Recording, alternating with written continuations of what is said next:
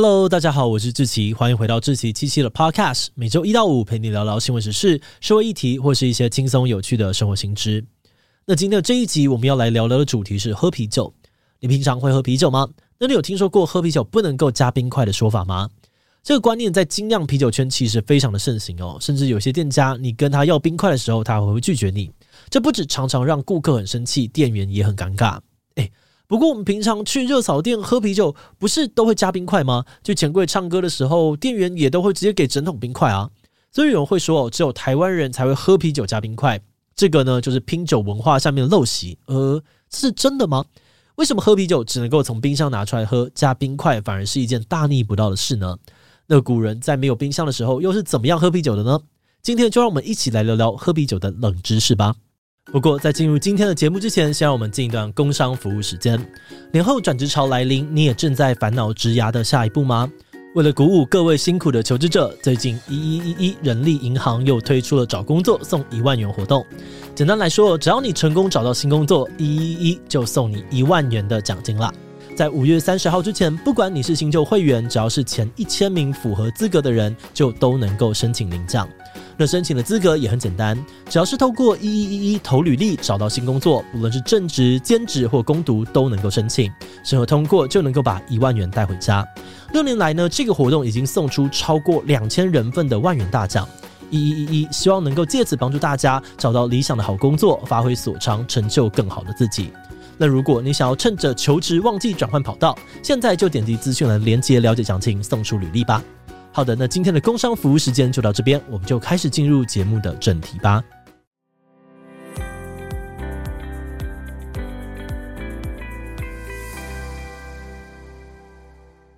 啤酒的历史其实非常的久远哦，从史前时代开始，人类就已经知道怎么样酿啤酒了。根据我们看到的资料，啤酒最早呢可以追溯到两河古文明，还有这个埃及古文明。但那个时候的啤酒呢，比较像是发酵过的麦汁。后来传到了日耳曼人那边呢，他们为了避免啤酒在酿制的过程当中腐败，会挑在麦子收割后的这个冬天到春天之间开始酿酒。隔年的九月底禁令结束呢，才把酒拿出来喝。那因为日耳曼人呢，真的非常爱喝啤酒，这个文化慢慢的开始扩展到了整个欧洲。但是你应该也可以想象，当时的人没有冰块啊，还有冰箱，喝的基本上都是室温啤酒。喝冰啤酒的习惯呢，其实也不过是最近一百年的事情而已。因为到了十九世纪哦，随着工业的发展，市场上面开始出现各种低温技术，方便啤酒的酿造跟保存。那到了二战过后呢，冰箱开始普及哦，大家才慢慢的习惯说啤酒一定要喝冰的。不过因为啤酒在一开始的时候，终究还是一种平价的平民饮料。所以大家其实不太会去规定喝起来要怎么样啊，或是温度要怎样等等。反倒是随着精酿啤酒兴起，人们才开始更讲究啤酒怎样更好喝，进一步的出现了适饮温度，也就是最适合饮用温度的概念。诶，那所以什么是啤酒的适饮温度呢？其实每种酒在不同的温度下面喝，口感都可能会改变。像喝高粱的时候，有些人可能会觉得超级呛哦，没有办法入口。那如果你把高粱酒拿去冷冻，让它从液态变成浓稠的膏状，那喝起来呢就会明显的比较不呛，比较好入口。而适应温度的意思呢，就是指每一种酒都有最适合的温度，才能够让酒的味道完全的展现出来。而在错误的温度下品尝啊，或者保存，反而会让酒款的风味呢大打折扣。比较常见的举例呢，就像是刚开始喝葡萄酒时，你会发现红酒一般不会冰，但白酒就会稍微冰一下再喝。不过考量到我们的听众呢，有些人可能平常没有在喝酒，跟酒不太熟哦，所以我们可以先拿大家应该多少都喝过的可乐来举例。不知道你有没有喝过常温的可乐？喝起来超级爆甜。这是因为呢，现代人喝饮料大多喜欢喝非常冰的，但饮料冰到一个程度呢，味道会变得不是很明显，不好喝。因此，可乐的处理方式呢，就是在配方里面多加一点糖，让可乐在冰的状态下还是很好喝。但相对来说，常温的可乐可能就会让你觉得太甜。那说回啤酒也一样，根据不同的啤酒种类会有不同的适饮温度。像是颜色比较浅的啤酒，味道比较单纯，就可以冰冰的喝；而颜色比较深啊，风味也比较复杂的啤酒，就可以稍微喝高一点点的温度，让风味逐渐的释放出来。嗯，那说到这里哦，就回到我们一开始想讨论的，也就是为什么会有人会主张喝啤酒不能够加冰块呢？一般来说，啤酒的适饮温度会落在五到十三度 C 左右。加了冰块之后，在太冰的状况下呢，喝啤酒会麻痹味觉，感受不到啤酒应该有的味道层次。因此，有些专家会强调，就算是直接从冰箱拿出的啤酒，也先不要急哦，稍微等它从冰箱的三到四度回升到适应温度，才会比较好喝。而在一些网络论坛还有介绍啤酒的书里面，你也会看到有人开玩笑说，那些超冰的啤酒呢，是因为品质太差、品管不良，怕味道太烂会被人家喝出来，所以才要弄得那么冰。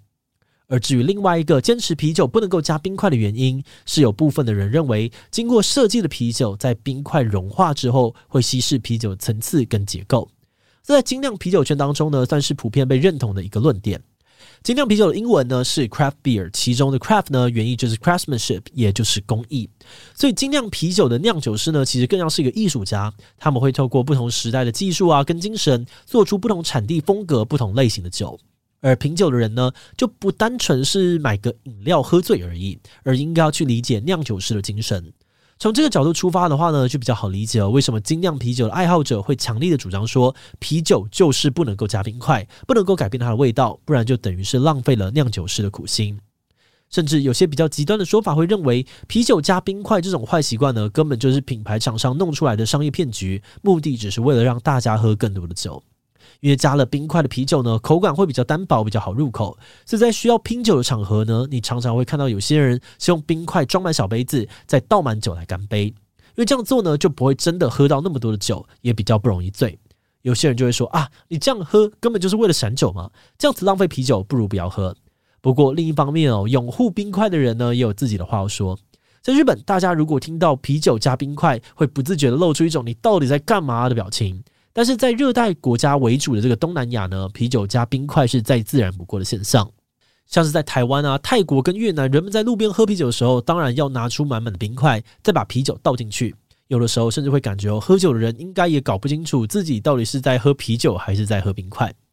不过也可以理解哦，因为在天气很热的地区，要等啤酒在冰箱里面变冰实在太慢了，而且放在这个室温下呢，啤酒一下子也会变回温的。所以最快的做法还是干脆套着冰块喝。再加上当地的这个自产啤酒，还有我们熟悉的台啤啊、海尼根、百威等跨国大品牌，多半都是金黄色、比较爽口的拉格啤酒。那这种类型的啤酒呢，采取五到十度之间的低温发酵，适应的温度也比较低。如果喝的时候温度太高的话呢，容易失去麦香，产生苦味，甚至呢还会出现一种有些人觉得臭臭的味道。所以其实你也不难理解说，为什么有不少人哦会想要在啤酒里面放冰块，宁可喝淡一点点，也不要喝温的。诶，不过如果我们把场景转移到中国的湖南，那就不一样了。当地人呢，甚至可能会喝热的啤酒。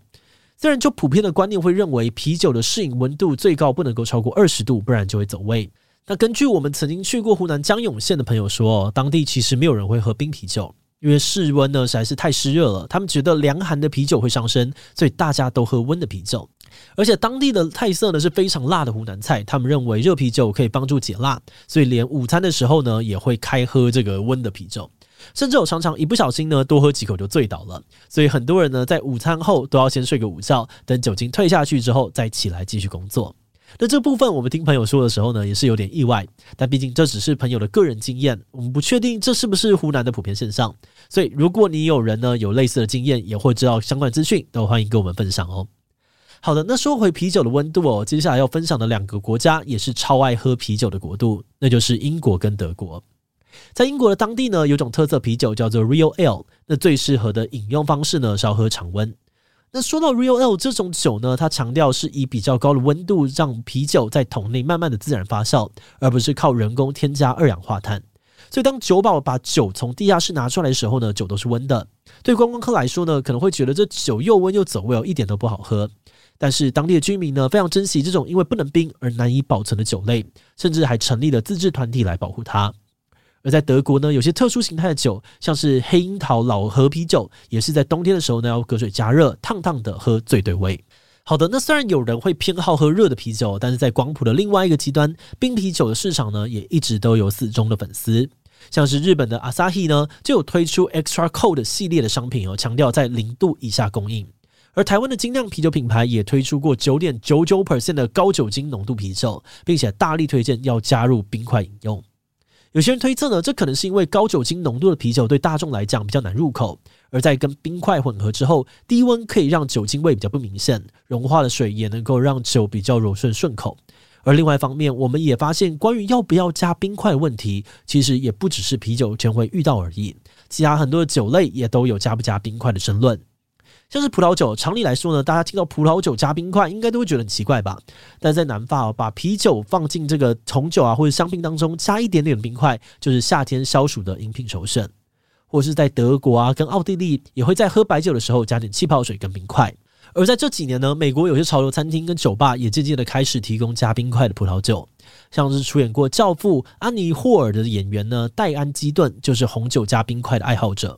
而另外，威士忌也是很有名哦，需要配冰块的酒类，因为像威士忌这么烈的酒呢，口感很重又比较刺激，纯饮的时候舌头很容易被酒精烈到麻痹。就像很多人第一次喝威士忌的时候，可能都会有被辣到，从此有阴影的经验。很多酒吧就会建议，如果你想喝威士忌，那最好加点冰块啊，或者水，让口感比较柔和，也比较能够感觉到威士忌的香味层次。